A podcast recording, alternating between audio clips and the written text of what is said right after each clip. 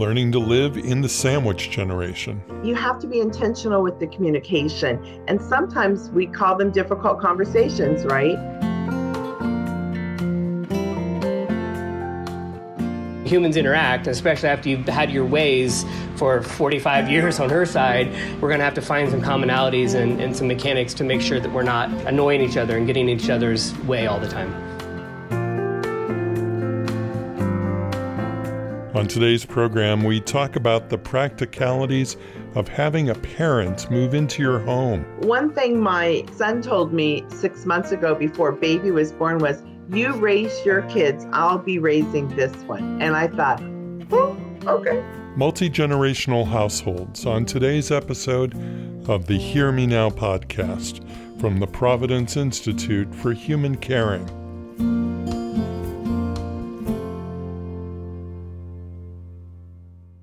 Hello, I'm Sean Collins. Thanks for spending time with us today. Let's get some numbers out on the table because they're surprising. One in five Americans lives in a multi generational household, 20% of us.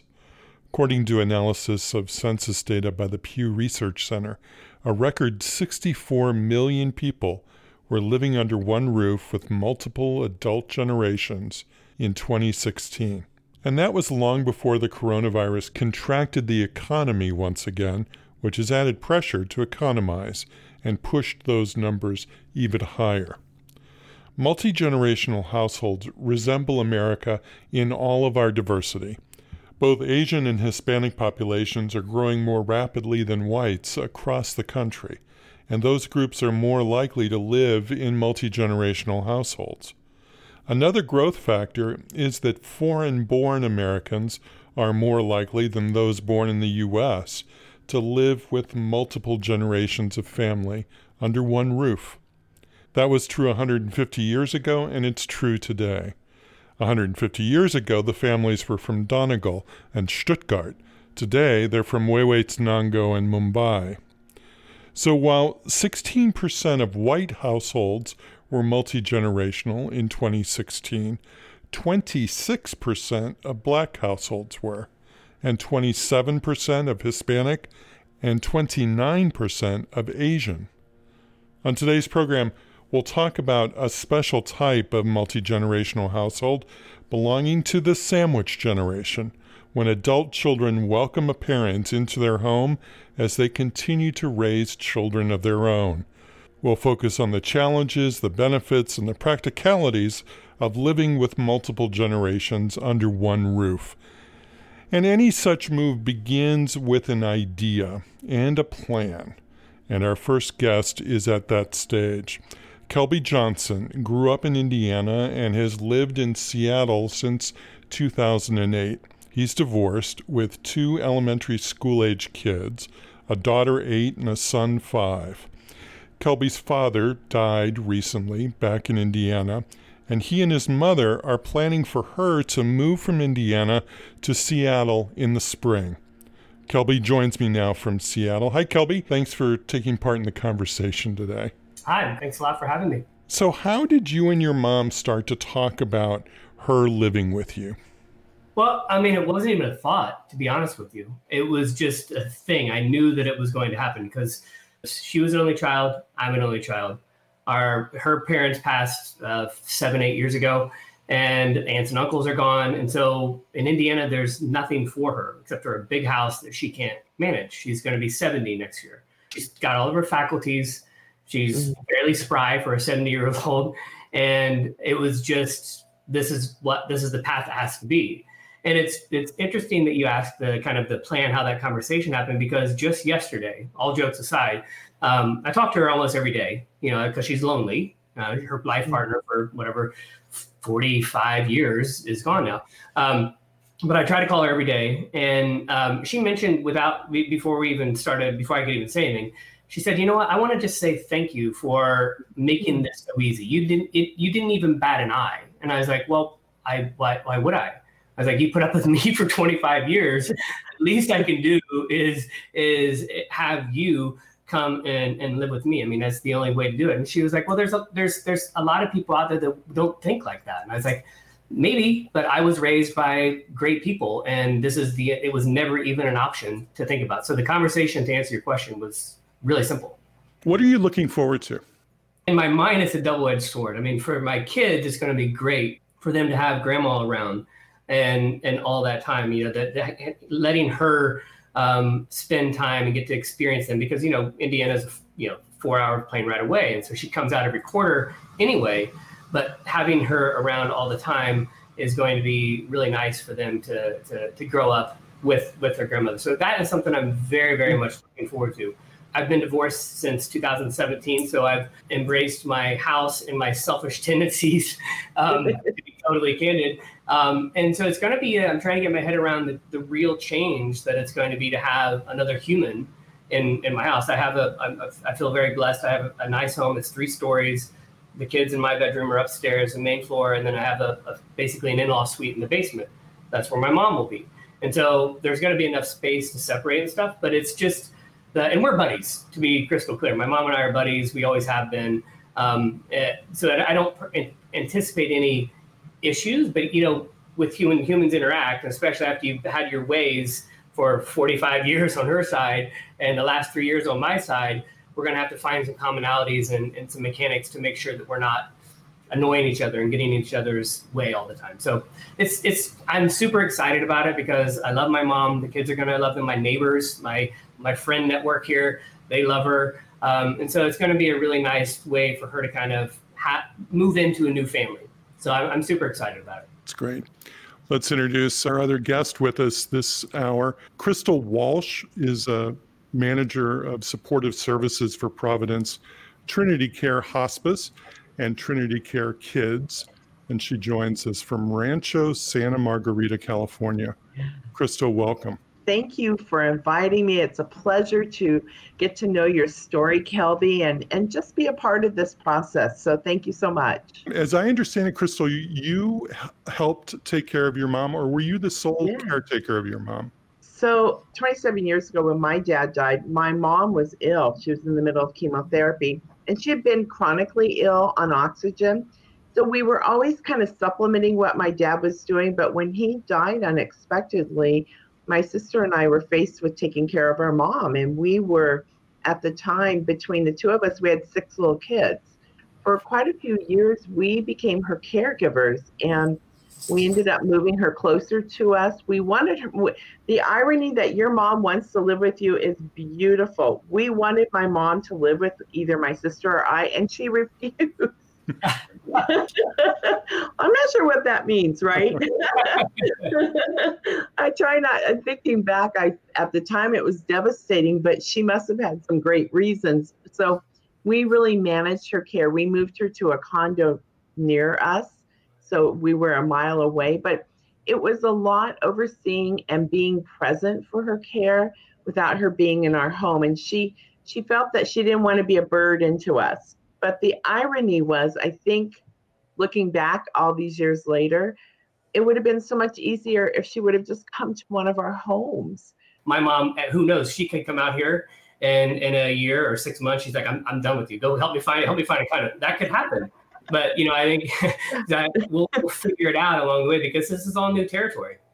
It, it is, you know, I, I would encourage you to really talk about expectations. Your mom sounds lovely, and I love that she's been coming to visit. So she's already some established some habits and patterns being in your home being with you mentioned your friends i love that and and being a grandmother to your your sweet children that's awesome but the expectation will look different. She's not visiting anymore. This now is going to be home, right? Yeah, yeah, yeah. She's already planted the seed that she wants a recliner, and I'm like, I have a couch sectional in the basement. I'm I'm trying in my mind to figure out, okay, where is that going to work? And so it's little things like that that you have to, you do have to think about. So I think you're right. That's good advice to to think about and talk to her about what are those expectations and stuff.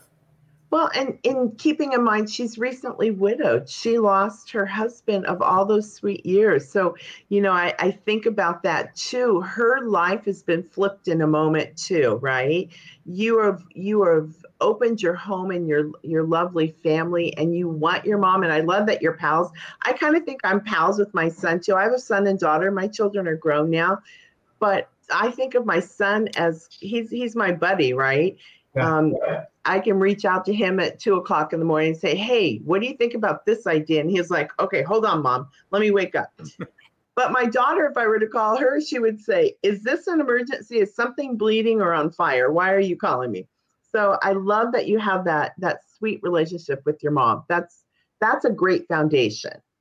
You know, Kelby, I, I think about, like Crystal said, I think about your mom being recently widowed, but I also think, you know, when she moves, she's going to be losing all of her support networks that she's had over the years, her friends, places that she goes to for comfort. All of those things that she's relied on aren't going to be there for her. That's a lot of loss that mounts on top of mm-hmm. itself um, all at once. And I, I wonder if she's prepared for that. I, I think so. I mean, we've talked about it, you know, not in any depth, like like Crystal said, talking about the expectations and stuff. But you know, we've talked about okay, w- what do I need to look for for your dentist, for your heart? What what what doctors do you need? Um, how are we going? What do we need to do about transferring your insurance and all of those things? Uh, your banks and so all of those logistics. Those aren't necessarily the comfort things. But you know, I think she's as as Crystal mentioned, she had and I mentioned she's been out here for the last you know eight or 10 years. I mean, I've, I've lived in Seattle for 10 years and she's always coming out. But once we have kids, um, she started trying to come out at least once a quarter. Um, and she stays for a couple weeks. And so she has, she's met my entire friend network and there's a lot of the, the, the moms of the kids' friends that she she's talked to and had really deep conversations with and related to. I think so. I think that she'll have some semblance of that. Um, you know, and of course, I'd like to think that I I can make time or she would be interested in finding like meetups or whatever um, where she could, you know, talk to other people that have gone through these things, support groups, if you will. Um, mm-hmm.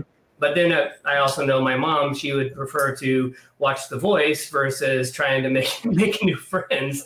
And so I think she'll she'll find comfort in the network that she knows already, yeah. and then you know have the comforts of you know the home that she's she's been in many many times already. So uh, it'll be an interesting transition, but I think you're right. It's that that it's a lot for her to process, let alone me thinking mm-hmm. about my selfish needs and whatnot. Mm-hmm. That's easy fix.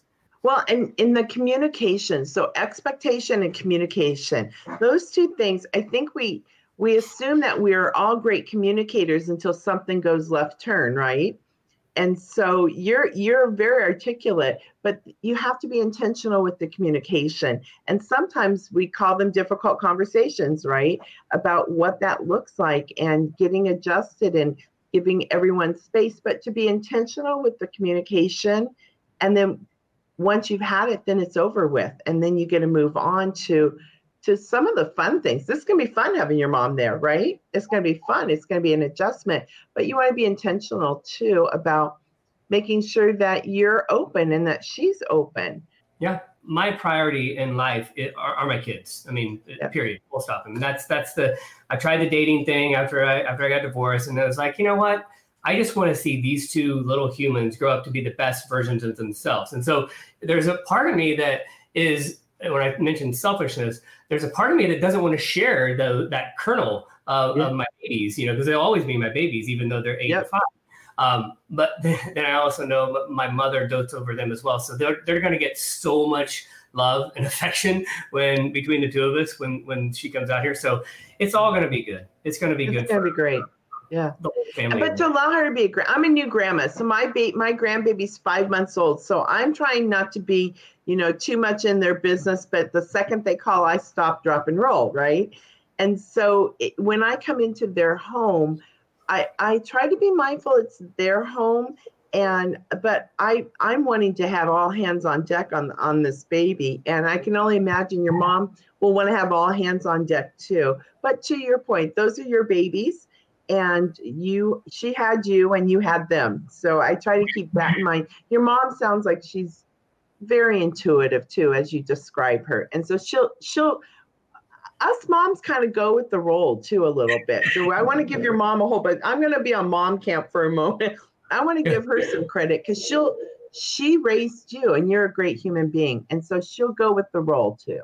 Yeah thank you for that. Yeah. Yeah. I think you're Crystal, in your work at Trinity Care um, mm-hmm. Hospice, you must see families um, come into hospice who are transitioning from mm-hmm. a multi generational home or hospice care is being provided in a multi generational home. Yes. Um, can you talk about that a little bit about what you notice um, in general about the degree of care that goes on in that setting? Sure, that's a great question. We do take care of a lot of different scenarios in end of life with Trinity Care Hospice. When we come into a family and when we approach end of life care, and it's a multi generational family, a lot of concentration goes initially into the children that are into the home. Because as parents, and kind of we've talked a little bit about this, as parents, we want to protect our kids, but we also want to care for our, our loved ones, particularly our parents and our grandparents. So we we really take a team approach and we divide our disciplines so that we can make sure that the kids are coping and that we're honest and we help the parents teach their children about what's coming. The other side to this is that sometimes families are not living multi generational until they have this devastating news that their loved one's dying and they move their loved one into the home to die. And those a little more on the crisis intervention model. So now instead of everyone always living together, now their their mom or their dad or grandma or grandpa has moved in to die there. So the dynamics we do the same type of work. It's just a little faster pace in doing that. There's no there's no playbook for this. I mean, no. every most situations are different. Um, yep. You know, uh, as as a Gen X sandwich generation, like we talked about, you know, I, like you said, I have to make sure that my littles are are cared for, they're challenged socially, mentally, emotionally, all those things, right. and myself as well. I have I love like muscle therapy. I like CrossFit. That's something that I go. That's my outlet. That's my meditation version of it. And then you know making sure that my mom has outlets as well. So it's like figuring out this, which I love puzzles, uh, figuring out how to put these pieces in this puzzle together to make sure that everybody's whole. And as you said, you know, just just caring for all the all of those people because they're they're all their life is so precious. Yeah. And talking to talking to kids about the future because you know, I, I talked to my my kids about my dad passing. Um, mm.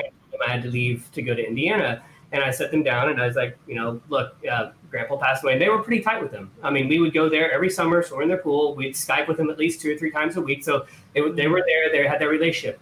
Um, and my daughter, eight, she just started bawling. And my little guy, Rowan, was like, so uh, Grandpa's gone. He's dead. He go, uh, yeah, buddy, he's dead. Can I go now? That's the mind of a five-year-old, right? Um, McKenna and I talked about it and um, it was just kind of like, look, you know, he's he's gone, but he lives on with us. I'm a believer that we're all energy sources and we're vibrating at different frequencies, and this yep. body that we have, we occupy this space and time, is a vessel. And I try to convey to my kids that Grandpa's energy is still with us, and I I, I want to believe that that is that is true because I, I, I feel it, you know, and I want them to feel it. And so, like you said, helping them understand that uh, yes, death and uh, end of life planning is a challenging thing. Of course, you're not going to talk about it to an eight and five year old, but you have to have those difficult conversations because that's where you can help them, um, tr- you know, um, navigate that when it happens. Like this whole thing, it's it's really interesting because my daughter eight um, has said at least three or four times since my dad passed, um, asked me what happens when we die? I'm worried about what's, what happens when we die. I don't know what happens when we die. She's asking me these questions, which is great. And I encourage her to ask those questions, but I tell her nobody knows. We don't have the answer. It's a belief. It's what do you want to believe could happen? You yep. could go in the ground and that's it. You could evolve and have be an energy and you're just out there or you could be reincarnated. There's all different perspectives of what could happen. And I'm just trying to open the aperture for her so that she is not scared of it. Mm-hmm. Exactly. I, you know, that's the best thing we can do for our children. That's what your mom did for you. If you think back and, you know, whatever your your recollection goes back to that first age, parents' roles are to decrease anxiety and fear and to to grow individuals into being whole and purposeful with intent. So, having those conversations, you may not have the answer. And I think it's okay to tell our children, I don't know. I'm not sure, right? Because that's the truth. And and bringing truth forward, I, I think as humans, we are so much better with the truth. If you if you try to sketch around the truth, it it eventually catches you and children know. And you know, we talk about developmental stages and as and you and your mom are in different developmental stages like you and your children. So as you prepare for her to come and live with you, keep that in mind too. The developmental stages are different. Your needs and your age and your um, season of life are going to be different than hers. And, and what does that look like when you bring it together in the same home? So developmental and your kids developmentally uh, they're different. You have a boy, you have a girl, that's different as well. So keeping that in mind as well will will only serve you. We're talking about multi generational households today. My guests are Crystal Walsh, licensed clinical social worker with Providence Trinity Care Hospice, and Kelby Johnson, content strategy director for Providence. We'll continue the conversation on the Hear Me Now podcast in just a minute. Stay with us.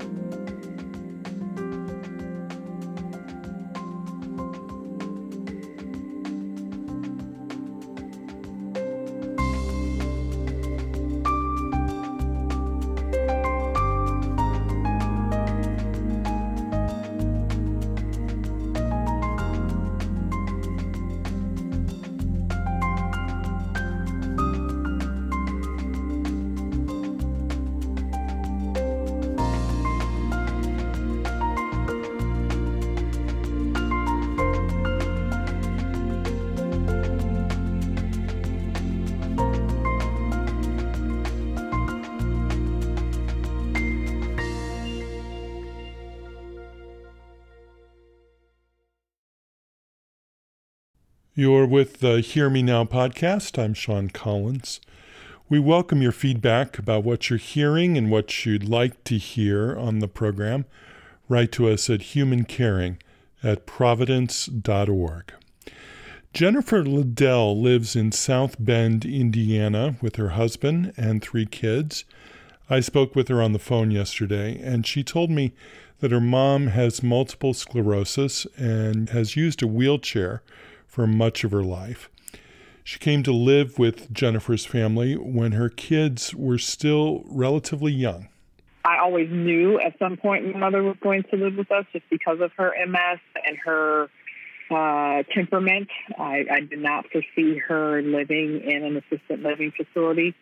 And so my husband and I had already discussed the possibility of mom having to to stay with us at one point. And so she moved in, things were a little cramped. So we looked to find a bigger space and we also did some renovations on a bathroom for her. And so, um, yeah, she stayed with us for, for about three years. What was it like for you to have that role reversal? I would say I have always, in some sense, been a caretaker for her. Hmm. So that means taking her to the doctor, going to the grocery store, um, helping her around the house, things of that nature. However, when she moved in, it took away some of that travel time and some of that extra doing. And once again, as I mentioned, I'm the only child. So a lot and all of that you know, fell on to me or if my husband was available, you know, he goes and, and helps her as well. So it just ended up being more of a convenience slash safety situation. I would say the biggest shift was for my children, though. Tell me about that. They had to, in turn, deal with having, say, another parent in the house and so it was difficult to draw the lines of where and who to listen to when directions were being given. So they always knew that my husband and I were and are their parents.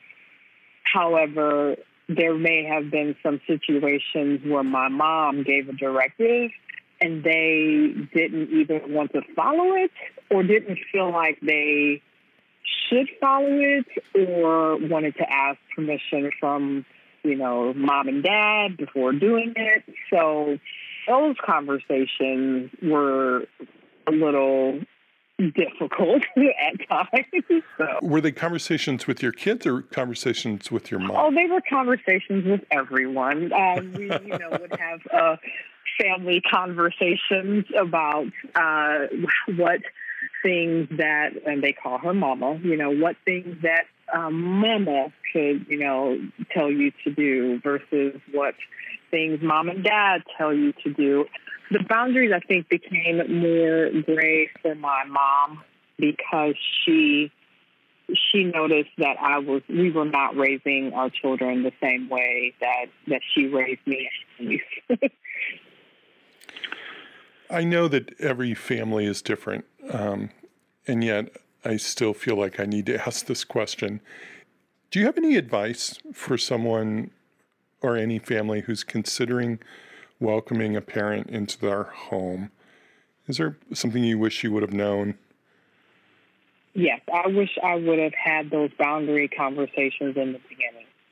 Um, those came later on and it came more in the heat of the moment, not necessarily in the the beginning stages. And so when those conversations came up, it was they weren't handled probably in the best way because there were already a lot of emotion already surrounding what what was happening. Um, I also would advise making sure that you, you do your homework and get help. In the beginning, it was, especially for me with my mom having a special need, um, a disability, so to speak, I should have researched and received more home care mm-hmm. because it will get stressful. It's it's very noble idea to move a parent in with you. But I think laying those ground rules and those expectations out straight out of the gate would definitely would definitely help. This is all really good advice. I'm really grateful for you taking the time to share your experience with us today. You are welcome. Jennifer Liddell spoke with us from her home in South Bend, Indiana. Thanks a lot. Thank you. Have a great day.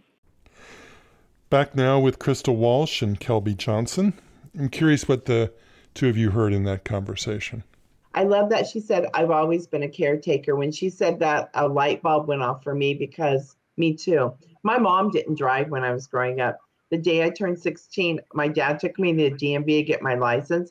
I became the driver in the family while my dad worked. So I, I resonated with her.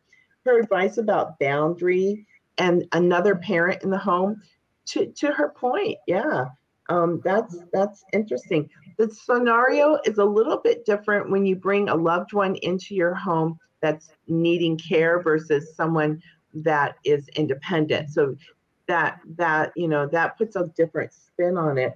But to be fair, you never know when someone's going to need care.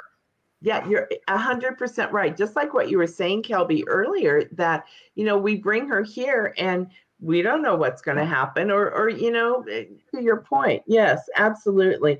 I love that she talked about another parent. My envision and you're maybe your mom and you can talk about this kelby but when i think of myself as a grandma i'm like the disneyland parent man. When i go to see my grandbaby i bring treats i bring a special but at five months old god knows what i'll be like when they're eight and five right? I'll be crazy.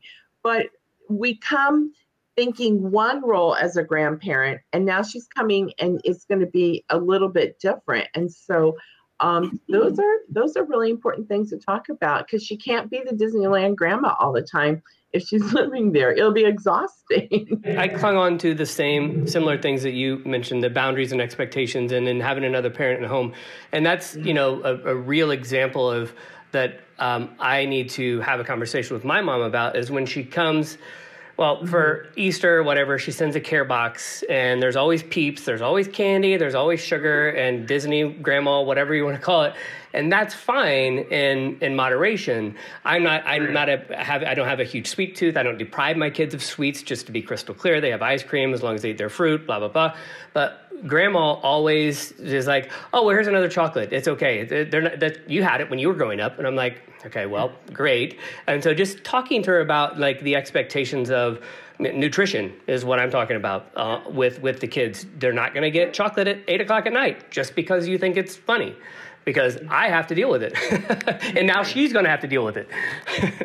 and and you know being respectful of one another um, one thing my um, my son told me six months ago before baby was born was you raise your kids i'll be raising this one. And i thought okay you know i took a little and but he's right.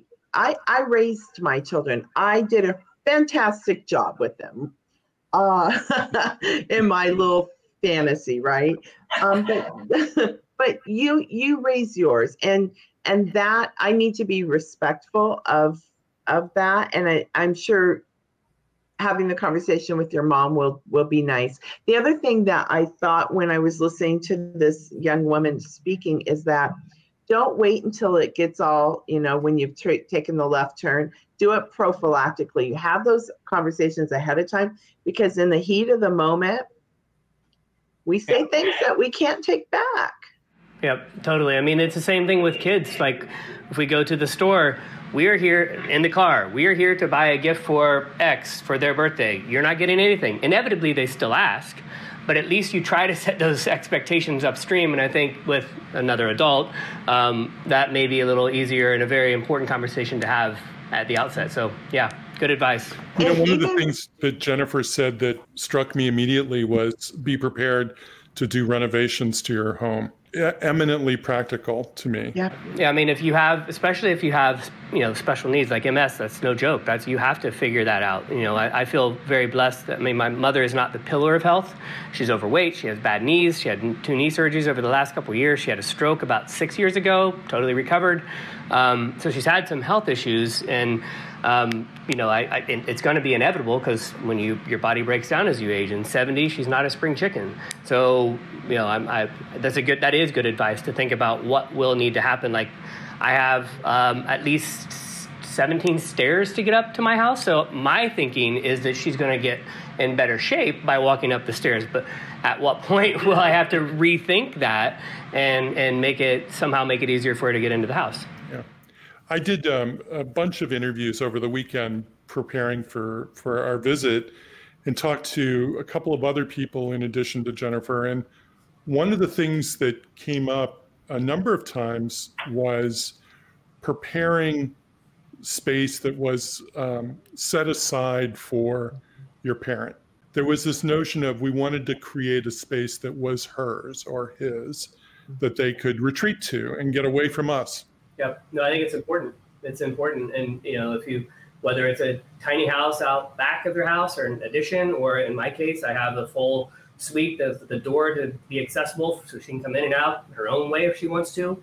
Um, so yeah, I mean that that's super important, and that that's one of the things that I'm thinking about. It's probably going to be spring before we can have the auction and sell all the stuff back in Indiana, and before she can actually move out here. And I'm already thinking about how can I modify, how can I get some things ready in her bedroom, like a dresser and little things for the towels and stuff in the bathroom, just little basic things so that when mm-hmm. she comes in, she knows that it's it's not like because if you don't do those little things, it could be con- conceived in her mind that oh, this is I'm an inconvenience, and you never want that. So I right. want to make sure that she is she knows that this is something that we are embracing wholeheartedly. You know, and I think you know, given the the realities of our aging population, more and more Gen Xers like me are going to have to start thinking that way. Um, you know, I, I, think there's, there's, like I said, there's so many things we have to think about now: climate, homelessness, election, social unrest, blah blah blah, parents, health, yep. all the things. But I think that is that is one thing that we are, as humans, as as Xers, are going to have to really understand and think about how can we prepare for that because it's coming. Whether there's mm-hmm. she or he is 70 or 83 or 85 or older, with conditions or no conditions. You're Yeah. gonna have to start thinking about that, and that's that's just an important reality. I, You I love um, that you say that. I, I think culturally, and, and we talked about that earlier too, Sean. My daughter married a, a young man two years ago. He's Armenian, and he's this this whole culture that they take care of their loved ones. And you know, he's saying to my daughter as they come back to our their family home to visit from time to time, he'll say, you know, when when we buy a place, we have to make sure we have room for our parents. And my daughter's like, what? Mhm. and she goes he's very in tune no we will take we're going to take care of you mom he calls me mom it's really sweet and dear and i go well you know zart thank you so much and i'm hoping i don't need care right but you don't know. But from a cultural standpoint his grandparents lived with them until they passed away. And and that's just how they did it. And and that's going to take some coaxing from my daughter because we did not do that not because i didn't want to. My mom didn't want it. But culture yeah, but culturally that's a big thing to him. It's really important that that's a consideration. You have to think there's some diminishment in the culture when that degree of care is somehow no longer the norm. yeah. I think we're losing something. i think so too. We talk about whole person care right? It's honoring them. It's it's honoring the legacy and and it's building a legacy as well. And that truly that's truly whole person care right? When we start thinking outside of our own little egocentric thoughts Exactly. yeah i agree And you know, I, I want to say that it's it teaches uh, young people, or, or heck, it teaches anybody. If you are living with someone who has over time a diminished capacity, and you see the sort of loss of function, but you continue to love them, you continue to enjoy their company, you continue to enjoy their sense of humor, you continue to learn from them. It's very hard to dehumanize that person and see them as being less than when they're ill at, towards the end of their life. Mhm. You you recognize that there's been a trajectory, there's been a glide path Mhm. that they've been on, and you've been with them throughout the course of that journey. Mhm. Um, but if you rob yourself of that witness, if you're not around to see that glide path, Mhm. then you're just presented with, you know, a very sick person in the bed. Then it's a little bit harder to wrap your your head around the situation and your arms around the person sometimes. Mm. And um, that whole person care, Crystal, that you've Yeah. mentioned, really does mean embracing them throughout that entire glide path. And I'm, I'm, I'm really happy for you and your children, Kelby. Um, Yeah. Will you stay in touch with us and uh, let us know how it goes? Absolutely. Let's do this again. Maybe I'll get mom on. Yeah. Well, maybe yes let's let's make it a date for sometime next summer after you've got a couple months under Yeah. Perfect. In. Sold. i love that that i i want to hear a happy ending Yeah. I'm sure that it will be. I think so too. I wish you the very best and and wow, what a great human being your mom's raised. Wow. Thank you. Well, I appreciate that. And this has been a real delight to talk to you guys. I've learned some stuff, shared some stuff, and I really appreciate the time. Thanks to all of our guests today. Kelby Johnson is Content Strategy Director for Providence. Crystal Walsh is the Manager of Supportive Services for Providence Trinity Care Hospice. And Jennifer Liddell spoke with us about taking care of her mom in her home in South Bend, Indiana.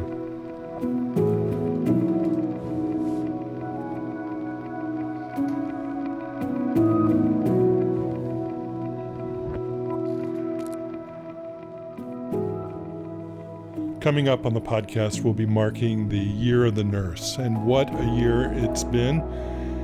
And we'll be talking about uh, healthcare as a ministry on the episode that we'll publish on Christmas Eve.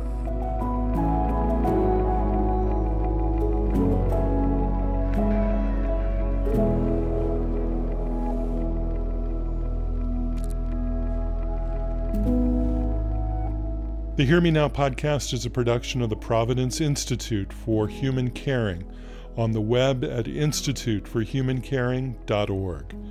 Our stories are edited by Allison Jakes and Mike Addis, and produced by Scott Acord and Melody Fawcett. The executive producer is Michael Drummond. We have research help from a team of medical librarians, including Heather Martin, Amanda Schwartz, Sarah Viscuso, and Seema Bhakta. Our theme music was written by Roger Neal. Please help us out by sharing the word about this podcast. Let your friends know about us and tell them they can subscribe to the Hear Me Now podcast wherever they get their audio on demand. And thanks. I'm Sean Collins. Happy Thanksgiving. Be well.